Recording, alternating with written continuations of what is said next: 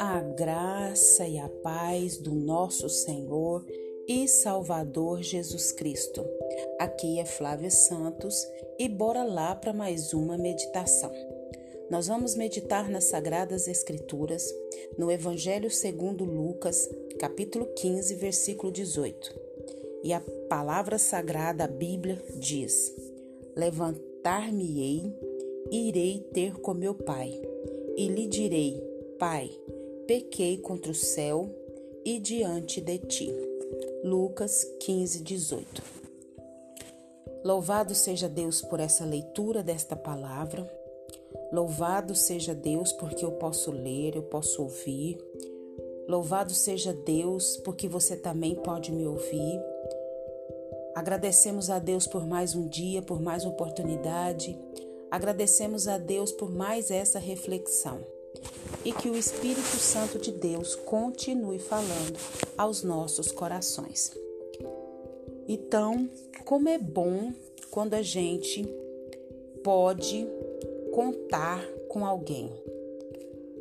Como é gratificante, como é maravilhoso saber em quem confiar, é, em quem você vai se amparar. E nós estamos falando de Deus, do nosso Pai, do Criador de todas as coisas, aquele que você pode ir até ele a qualquer momento do dia, da noite, feriado, fim de semana, que ele está à disposição e nós vamos falar justamente sobre a casa do Pai. Volte para os braços do Pai. Pai, que palavra maravilhosa. Há muitos filhos pródigos. E a gente se lembra logo do filho pródigo, né? Então há muitos filhos pródigos que abandonaram a casa do pai. E os mesmos partiram para curtir as aventuras da vida. Mesmo esses filhos pródigos tendo amor na casa do pai, tendo a provisão na casa do pai, tendo a segurança na casa paterna, começaram a se sentir um profundo vazio e uma imensa insatisfação na alma, pensando que a felicidade estava do lado de fora dos portões. E nesses nesses praticamente quase dois anos que nós estamos vivendo dessa pandemia mundial, quantas pessoas, né? Como que o ser humano está se sentindo insatisfeito?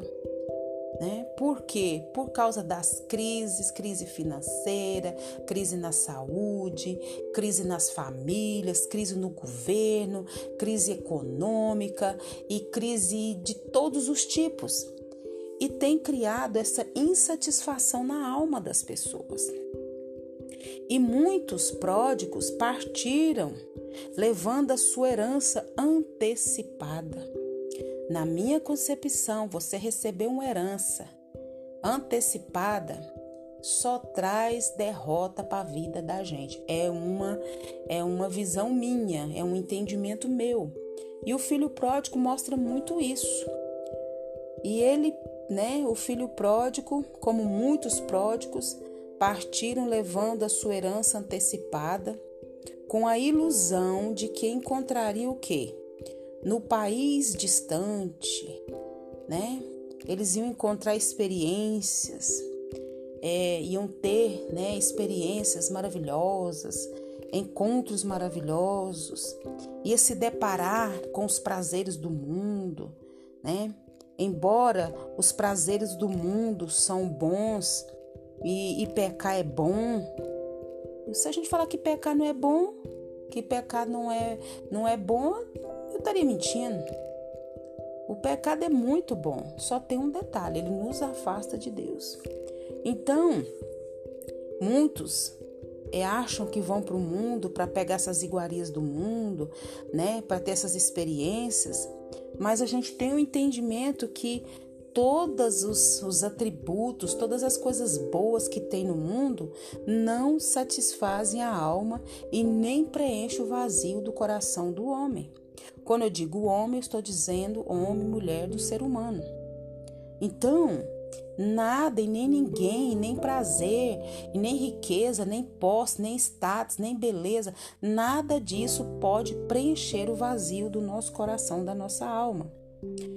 É, muitos acham que as amizades de, de bar, amizades de noitadas, é, amizades é, de você estar pagando tudo, você bancando tudo, essas amizades, elas são muito passageiras. Não se iluda, não. E o filho pródigo, ele gastou tudo o que tinha em uma vida, o que? Dissoluta. E ao fim, o que, que aconteceu? Ele ficou só e passando fome. Quando começou a passar necessidade, ele lembrou-se da casa paterna e tomou a decisão de voltar. Para sua surpresa, antes, antes de ver o pai, o pai o viu. Antes de correr para o pai, o pai correu ao seu encontro. Antes de completar seu pedido de perdão, o pai anunciou a graça da restauração, beijando e abraçando e restaurando a dignidade do filho. Então, muitas das vezes, as pessoas pensam que vão achar o que é, vai preencher sua alma no mundo, nas coisas do mundo, nas práticas do mundo, e o vazio está lá, corroendo eles. E, e nós temos que fazer como o filho pródigo. Depois, quando tudo se acaba, a ilusão se passa, os amigos passam, as bebedices passam, as drogas passam, passa tudo e você fica sozinho, passando necessidade. Aí a gente começa a lembrar da casa do pai, de tudo que tinha na casa do pai, que era o quê? A proteção, a provisão, a segurança, né? o amor. Então ele se lembrou e voltou. E nós precisamos também restaurar a nossa comunhão. É, talvez você que me escuta esteja longe de Deus, esteja longe da igreja, esteja longe da família de Deus.